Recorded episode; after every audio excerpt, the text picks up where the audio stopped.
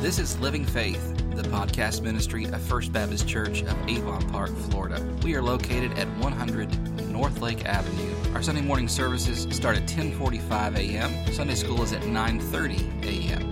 You can find out more information about First Baptist Church at fbcap.net. This is part of our current Sunday evening series called 18 Words You Really Need to Know.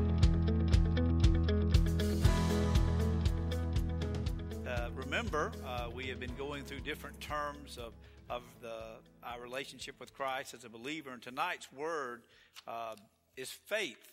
And as she was singing, uh, we, we talk about God's will being done. Uh, we think about His will being done, and we embrace that, and we believe that, and we live that out. It is faith that enables us to understand that and grasp that. And so it fits perfectly with the word uh, of tonight. We, we do normally on Sunday night dig deeper, as I like to call it, and it's kind of a teaching time. Uh, so if you are new to us on Sunday night, we enjoy our opportunity to open up God's Word and, and dig a little deeper, sometimes as church folks as we gather here on Sunday evening. I promise to eventually get to Hebrews chapter 12. So you turn there, and I want to walk through this term, faith. Now we've been reading that this my my book is a different color than probably the book you have, uh, but we have been reading and, and looking through for the last several months this book by J.I. Packer, and the idea was words that that will change our life, key words of the Bible, and uh, been looking through different words. I would ask somebody to stand up and recite the words we've gone over. You might want to volunteer for that. It's just so fresh. I could get ask Matt or Joy to do it. I'm sure they remember every word that we've gone through by memory. It's been a long time since we, we've been there. Revelation, Scripture, the Lord, the world, sin, devil, grace, mediator, reconciliation. And then word 10 tonight, faith. Now you think about that word faith. Uh, we see that word in Scripture. We know it's a it's a word that is used a lot in in uh, religious circles. What is true saving faith is a way to understand that. We think about religion. Religion deals with having a, a mental understanding of something, but there's also the works of something. So we believe something, but we must work something in order to be saved. Well, we know that's not true. We know that true faith is what saves us. We're saved by grace through what? Faith, nothing else. Not of works, anything else. Now, we'll get to works in a moment, but isn't that wonderful to know that it is by grace through the door by which we understand grace, by grace through faith, we are saved. Not belief and the church, not belief in works, but grace through faith that we are saved. So let's think about that word, and then I want us to look at Hebrews chapter 12 and understand what it means to live this life uh, of faith. If I were just to use J.I. Packer's uh, subheadings to walk through this word, which I will, I think it's helpful. There's a nature of saving faith. Uh, what is the nature of faith? If we think of that word faith, we think of faith or believing. It comes in a noun form and a verb form throughout Scripture. But here's the key to it it involves both a commitment and a confidence.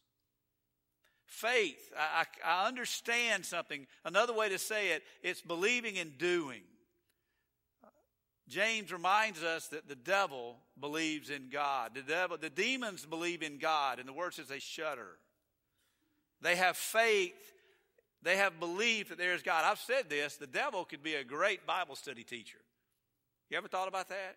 He knows the Bible front and back. He's got a, a, a head knowledge of who the Lord is and the gospel and scripture, but he has never followed through with commitment. And so faith is in our world today, if we're not careful, we think if you just believe in Jesus that that's enough. Well, yes, that is part of faith. We believe in Christ. Faith is believing in something, but faith is following through with a commitment that you understand that mental understanding means something.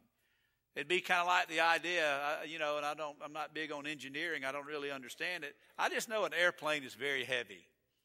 And heavy things normally don't do well in air, correct? So faith is, I know that airplanes can fly. But faith is I know airplanes can fly because I get in one, strap myself in it where I can't get out, and then it takes off. That's faith. Faith is when you understand who Christ is, and based on that belief, you have confidence and a commitment to that faith, and you enter into a relationship with Him. Biblical faith is that we believe and we trust in something.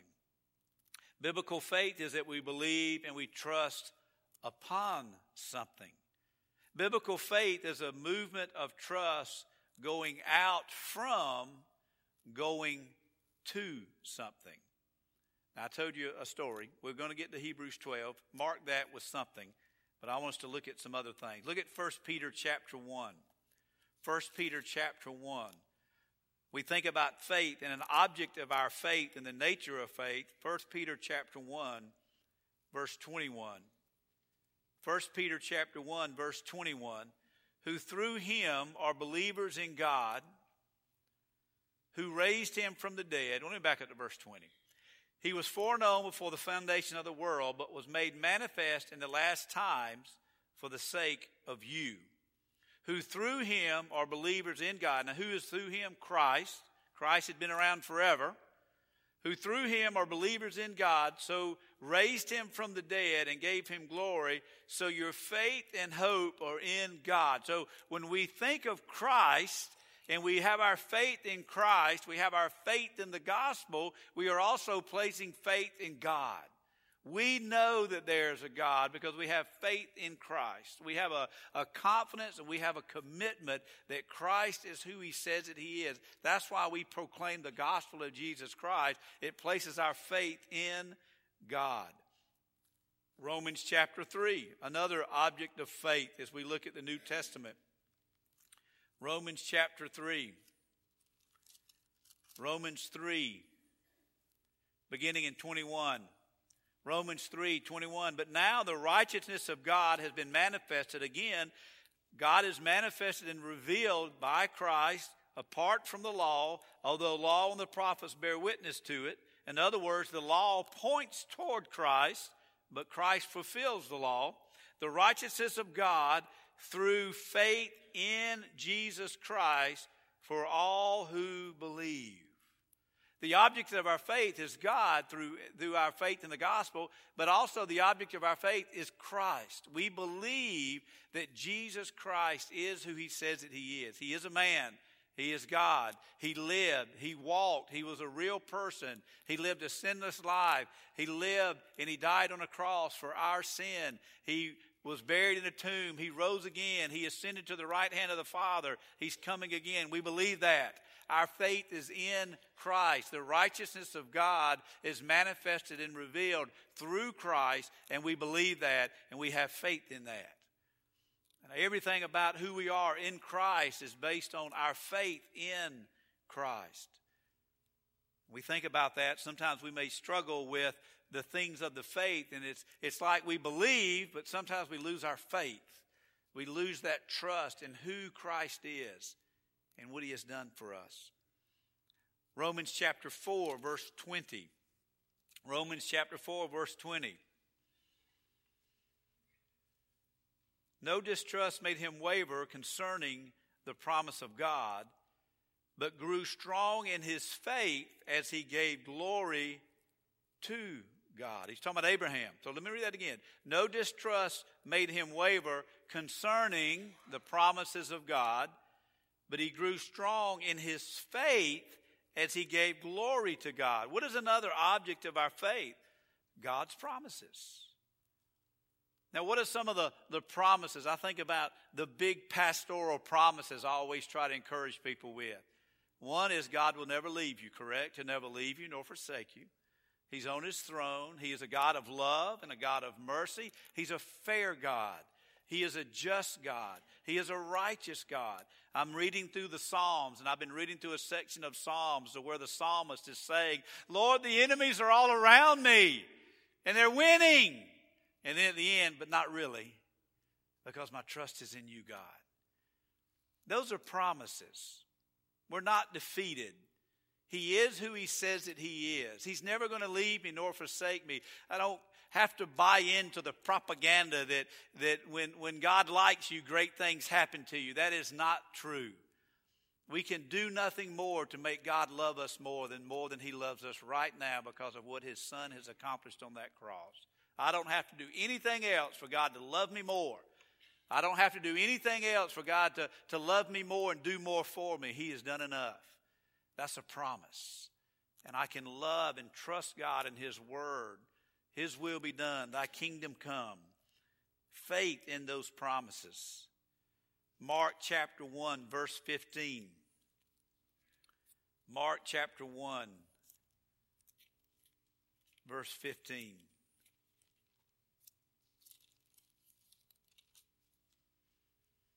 Beginning in verse 14, after John was arrested, Jesus came into Galilee proclaiming the gospel of God, saying, The time is fulfilled and the kingdom of heaven is at hand. Repent, believe, pistos, have faith in the gospel. Have faith in God. Have faith in Christ. Have faith in God's promises. Have faith in the gospel, the evangelion, the good news of Jesus Christ that makes our faith in God possible, that makes our faith in Christ possible, that makes our faith in the promises of God possible. To have faith in the gospel. I love the wording there. The time is fulfilled. And see, that's something we need to remember as part of God's promises. God has always been a God that has a timetable. He is structured. He is orderly. At the right time, John the Baptist came. Not by accident, not by chance. He came exactly when God wanted him to come. He came exactly so he could be the forerunner of Christ. Christ came at the exact time that he was supposed to come. And God literally said, Now is the day of salvation. The fulfillment is now, and the kingdom of God is at hand. The kingdom of God is that idea of the already and not yet. The kingdom has entered into our realm, but it will not be fully revealed until we get to glory. He said, believe in the gospel. Now is the day. When we think about today is the day of our salvation, have faith in the gospel. Now, what's the great next event that's going to take place? Now, think about this. I think, I, know what we all think. We were talking about in the deacons meeting. We had a, a deacons meeting this afternoon. One of the great things I love about uh, ministry is how different we are.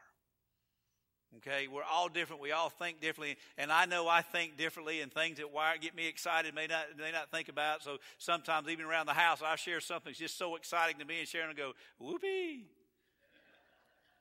But I get excited when I think about this. The next great redemptive event that is going to take place in the history of mankind is Christ's return. And we're in that period. Not exciting to you? We're in that period. It's not a, a gloomy period, a, a scary period, a period we're trying to figure out. I don't have to watch the news to know when it's going to happen. I don't have to focus on a country to know it's going to happen. I don't have to focus on November election to know when it's going to happen. It is going to happen.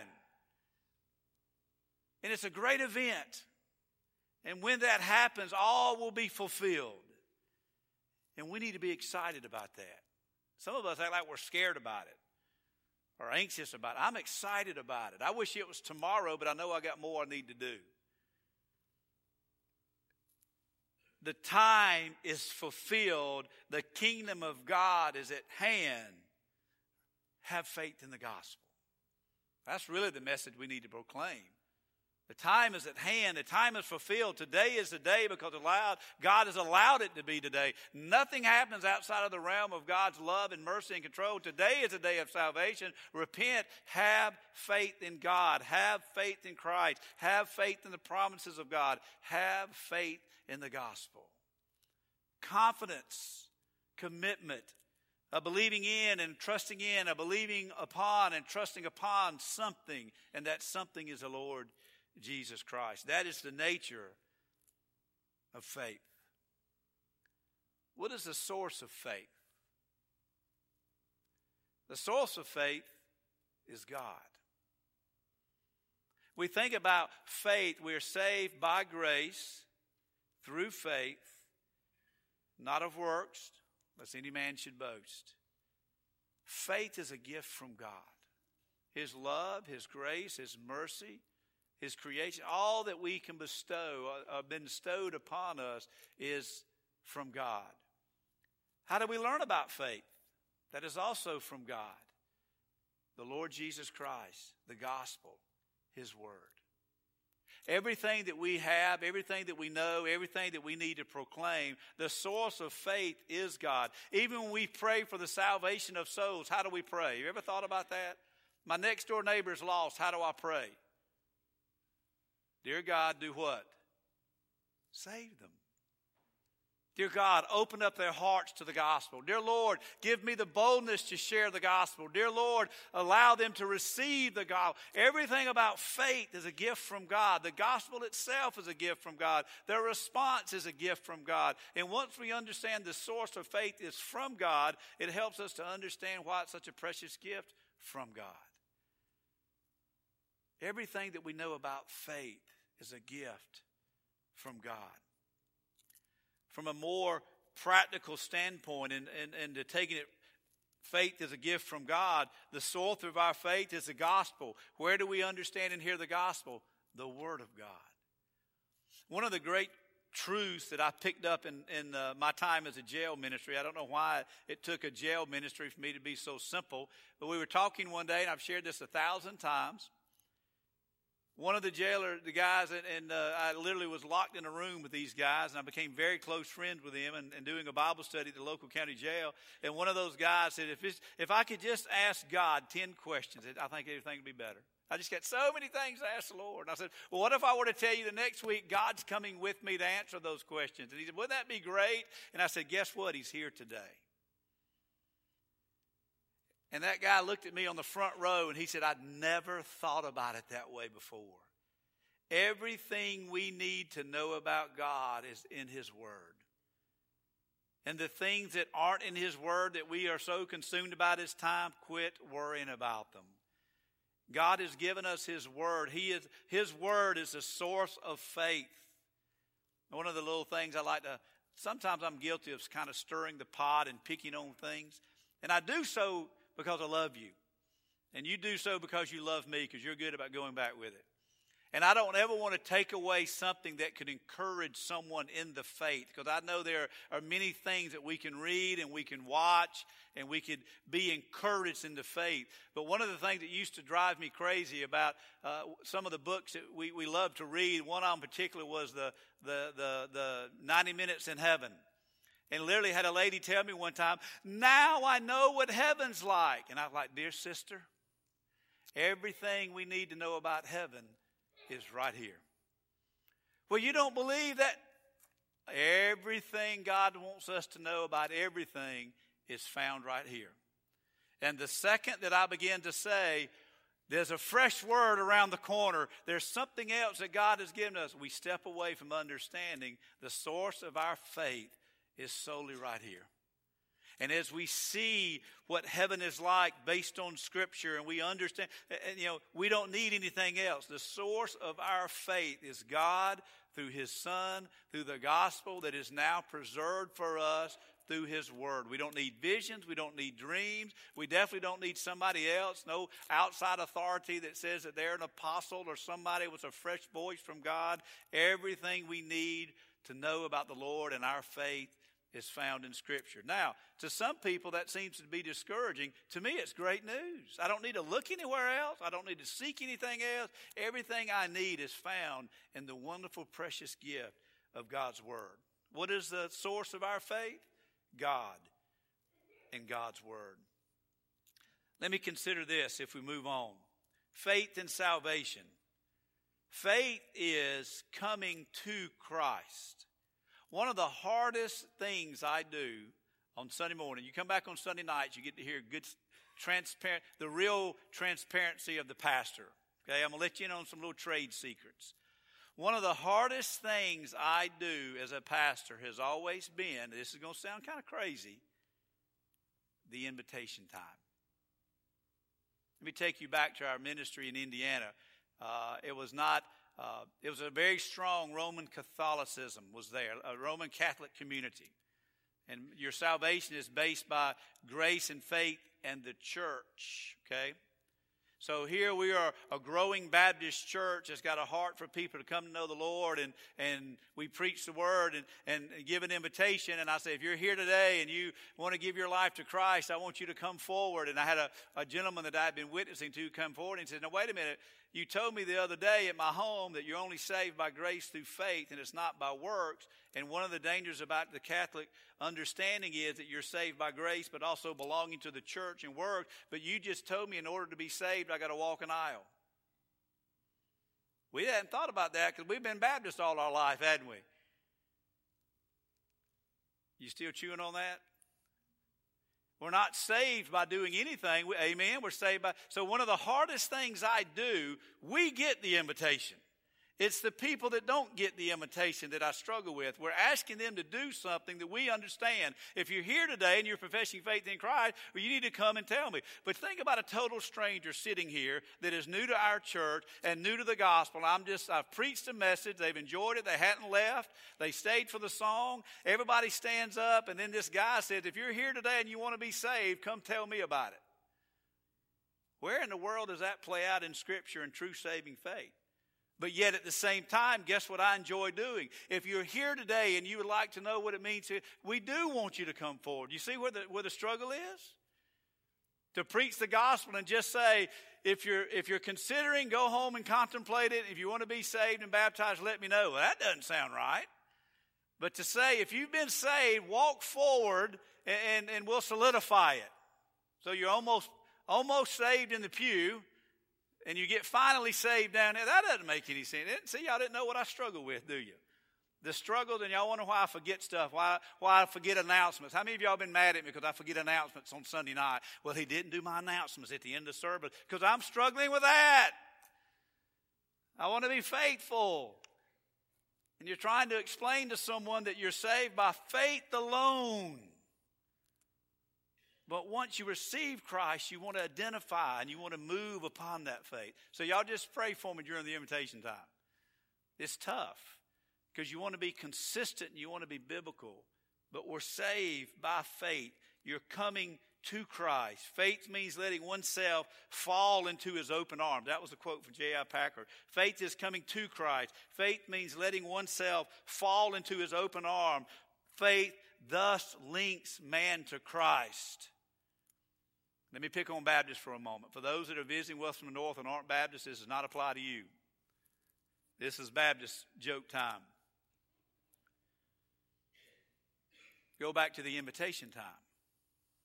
Faith is not, I went forward, talked to a pastor, and was baptized and joined the church.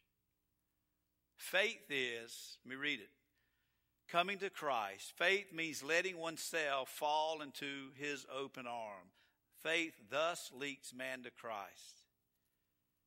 You know how many Baptists I could call up that hadn't been in church in a long time? Many of them would be in my family. And I could call family members right now and say, Do you know that you're saved? Do you have an assurance of salvation? Do you know how many times people would say, I walked forward and joined the church and I was baptized? How scary is that? Even though that may be true, how scary is that if that is what they're basing their faith on?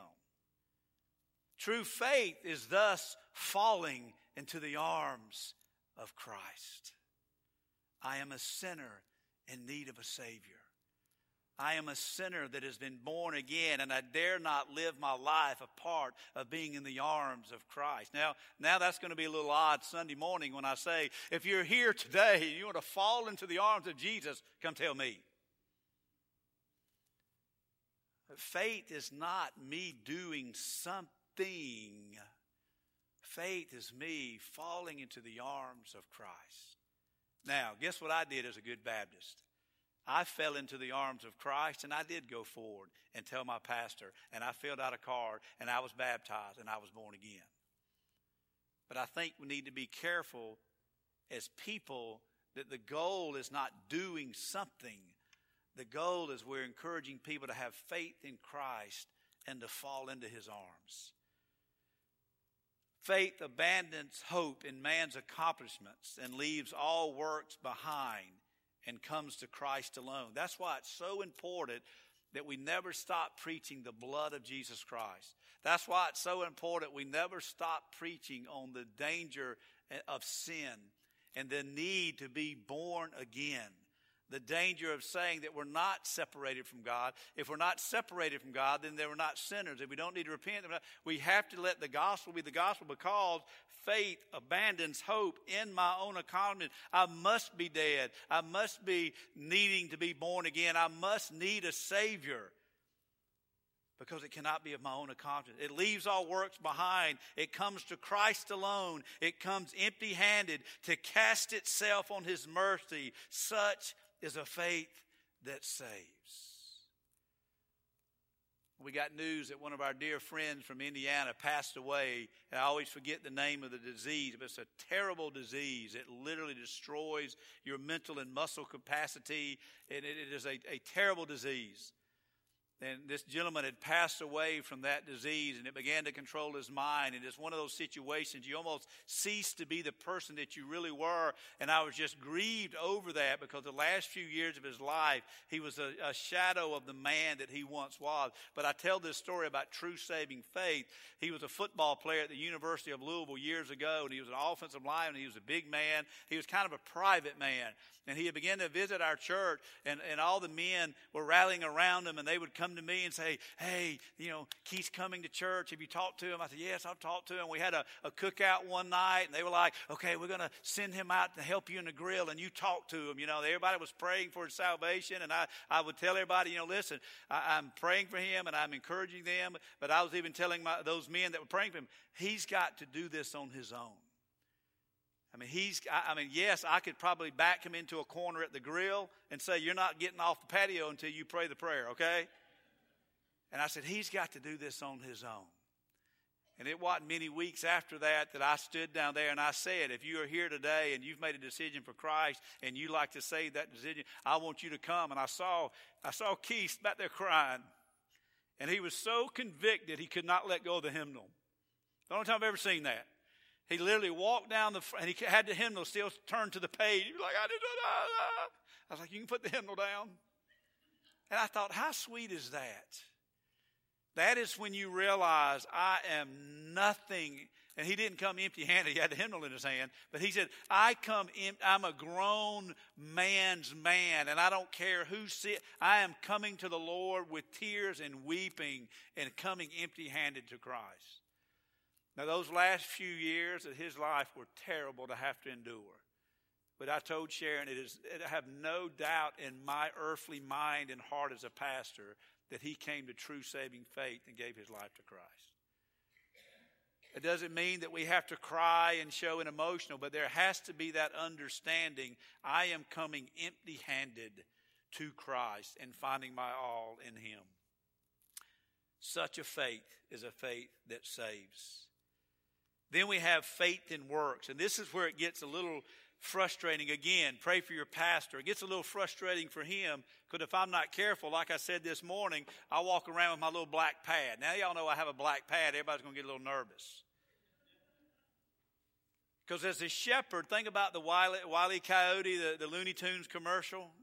I'm the shepherd on the hill and all I can do is keep watch over the flock. That you know, so there's a, a, an element of I'm, I'm I'm seeing what I'm seeing. All I can do is based on what I'm seeing. I don't I don't have magical glasses that can see the heart. That would be very convenient though.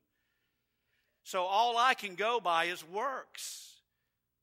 And a lot of times as a pastor, I get frustrated because you see some work, you don't see some work, but you don't want to be focused on that. I don't want my whole life to be focused on ministry, on who's doing what and who's doing that and not doing this. And we live a life of rules and checking the boxes. I don't want to do that. But at the same time, as a pastor, I am going to stand before the Lord one day and give an account for the sheep.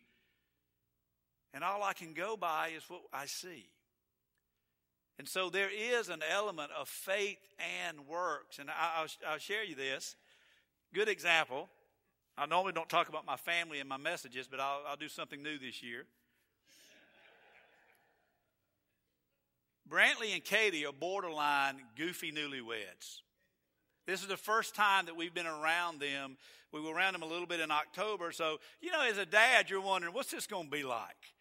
My mom shared with me, she didn't ever told me this before, but when she found out Sharon and I were, were married, and well, she knew that, when she found out we were going to have babies after we were married, she was, she was broken over it. And I, I'm assuming your parents were too.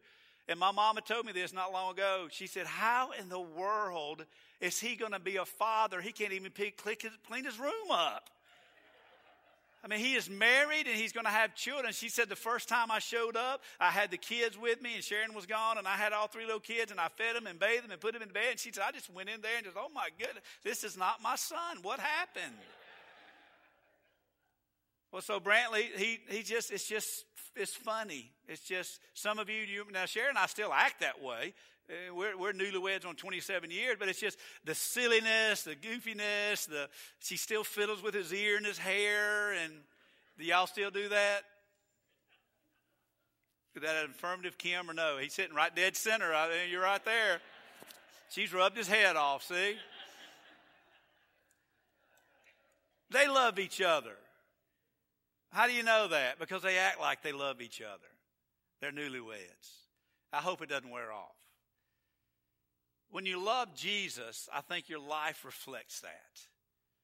Sometimes we get discouraged. Sometimes we get sidetracked. Sometimes we get a little confused. In my life, sometimes I get a little busy. I can get busy doing pastor stuff and forget what it means to love Jesus. I can get caught up in the stuff of the church and realize that it's not about my duty, but it's about my relationship. Faith and works. What saves is faith alone, but true faith is never alone. That's not original by me, but that's pretty good, isn't it? What saves is faith alone, but faith is never alone. It is always working through love a love for Him, a love for them, and a love for one another. The works of the Christian life is really living a life of love, loving God, loving the lost enough to share the gospel, loving Him enough to believe His truth, loving one another alive, to, to invest my life in the kingdom work of church, loving my children, loving my husband. Uh, that is faith by works. The greatest of these from this morning, remember, is what? Faith, hope, and what? Love. Now, Hebrews chapter 12. How about that for an introduction?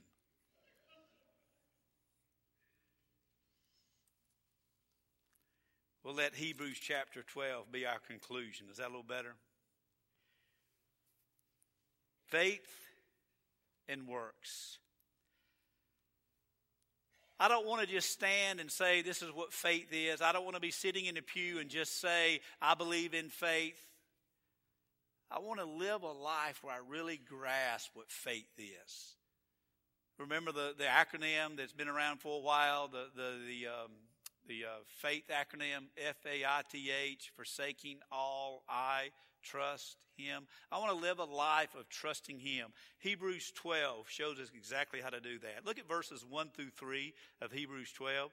Therefore, since we are surrounded by such a great cloud of witnesses, do we forget how many people have done this before us? You remember in Corinthians it talks about no temptation has overtaken you that is not common to man. Do you realize there is not one thing that we are enduring on our own right this very second that hundreds have not done before us as Christ followers? Everything that we're experiencing, everything that we're going to experience, everything that we're doing has already been done. And we've got a great cloud of witnesses rooting on. I mean, I think about it, I don't know how this works out. There's, wherever the, the heaven balcony for pastors is, think about all the faithful pastors that have gone before us in my life and your life. They're literally up in heaven and they're right now rooting on Jon, Matt, and Joy. Y'all can do it. Y'all can do it because we've done it. Think of all the folks that uh, we have said goodbye to and they're in glory right now. They're literally looking out of heaven and they're looking at you and your life and they're saying, You can do it. We've done it. He's done it. You can do it. We are surrounded by a great cloud of witnesses. Therefore, here's the key I want to live this life of faith. Let us lay aside every weight and sin which clings so closely, and let us run with endurance the race that is set before us. One of the things I have noticed, and this isn't a woe is me thing, but one of the things that I have noticed is with my old man, feeble knees. Pray for your pastor. He's got bad arthritis. It's just, nobody told me that these things happen to you once you get over 50. So I do have a bad right knee. Doctors can't do anything about it other than a knee replacement, but I'm too young. So I feel for you that are a little bit older than me. I never understood the first time I heard somebody say they're moving out of a house with steps. I'm like, what are you old or something? I get it. I have to make sure there's nothing in my way a lot of times when I walk now. Because just out of habit, I don't lift my right leg up high enough. And so, because I've got arthritis in that right knee, if I'm not careful, it just kind of it'll drag a little bit, and you know that's kind of embarrassing. And all of a sudden you're walking and you trip, so you're always kind of watching for something. You know, I still move like a ninja and a cheetah. I just have to be more observant about it.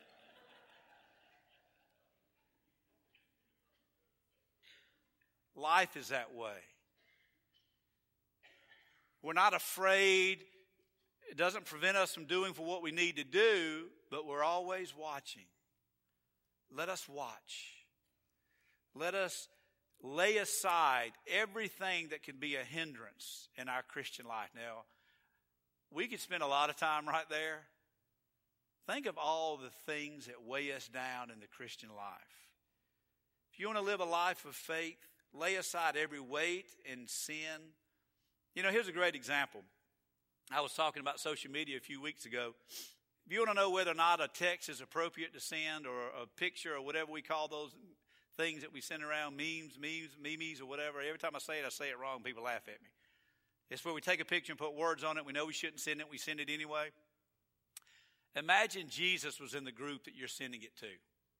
Or if you want to be a little bit more practical, add a couple of deacons to it or your Sunday school teacher or throw in your pastor or youth pastor.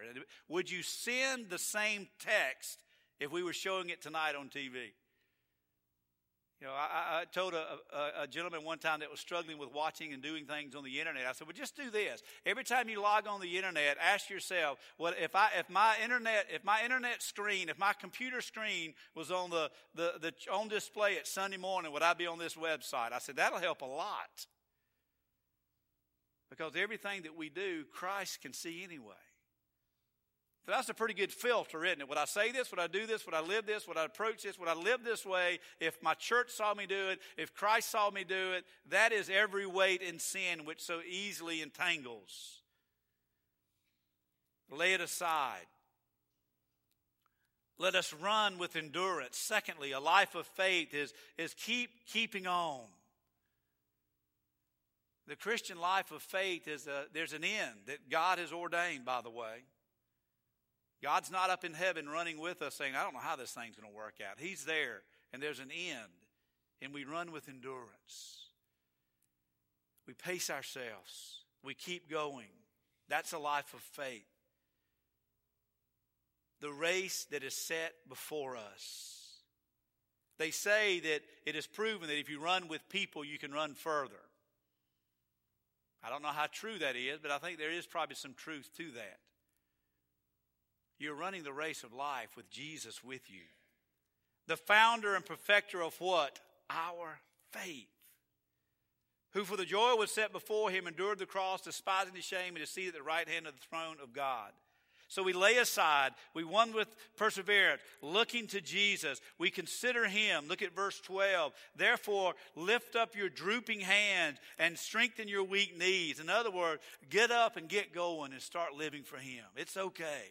I know you're tired. I know you feel defeated, the, the author of Hebrews is saying. And the Lord is saying to us, but pick up your drooping hand, strengthen your weak knees, make straight the path of your feet, so what is lame may not be put out of joint, but rather be healed. The idea is, as long as we are here, the Lord has us here, and we keep living a life of faith and realizing He's never left me, He's never forsaken me, He's right there with me, He is on His throne. I can do this because He has done it. And then verse 25, we'll close with this. Very clear. See that you do not refuse him who is speaking. For if they do not escape when they refused him who warned them on earth, and much less we will escape if we reject him who warns from heaven. Don't refuse him who is speaking. Think about faith. We have faith in the gospel that Jesus Christ has forgiven us of our sin and we've been in a relationship with him. The moment that we are saved, we receive the Holy Spirit and the Holy Spirit abides within us. We also have the Word of God as a guide and, a, and, and the, the voice of God in our lives. We also have the people of God that we find our love and our support and our accountability. As we looked at this morning, our protection, and we have everything in place, everything that we need to live the life of faith if we'll just keep going and lay aside Run with perseverance, looking unto Christ. Lift up your drooping hands, strengthen your weak knees, and do not refuse listening to what God is saying through His Spirit, through His Word, through our worship, through our people. That's faith. Forsaking all, I trust Him, believing and trusting upon something, a movement of trust that keeps going till the very end. Do you have this type of saving faith, but do you also have this type of living faith? Let's stand as we pray. Lord, we thank you for your word today, tonight, this morning, this evening. We thank you for the church. We thank you for our faith. We thank you for the opportunities that we have to sing, to worship, and to glory in who you are and who we are as redeemed people. Lord, as we come to a point of decision tonight, I pray that we are overjoyed with our faith in you for the week ahead, for the days ahead. We thank you for our faith. And this we pray in your name, Christ. Amen.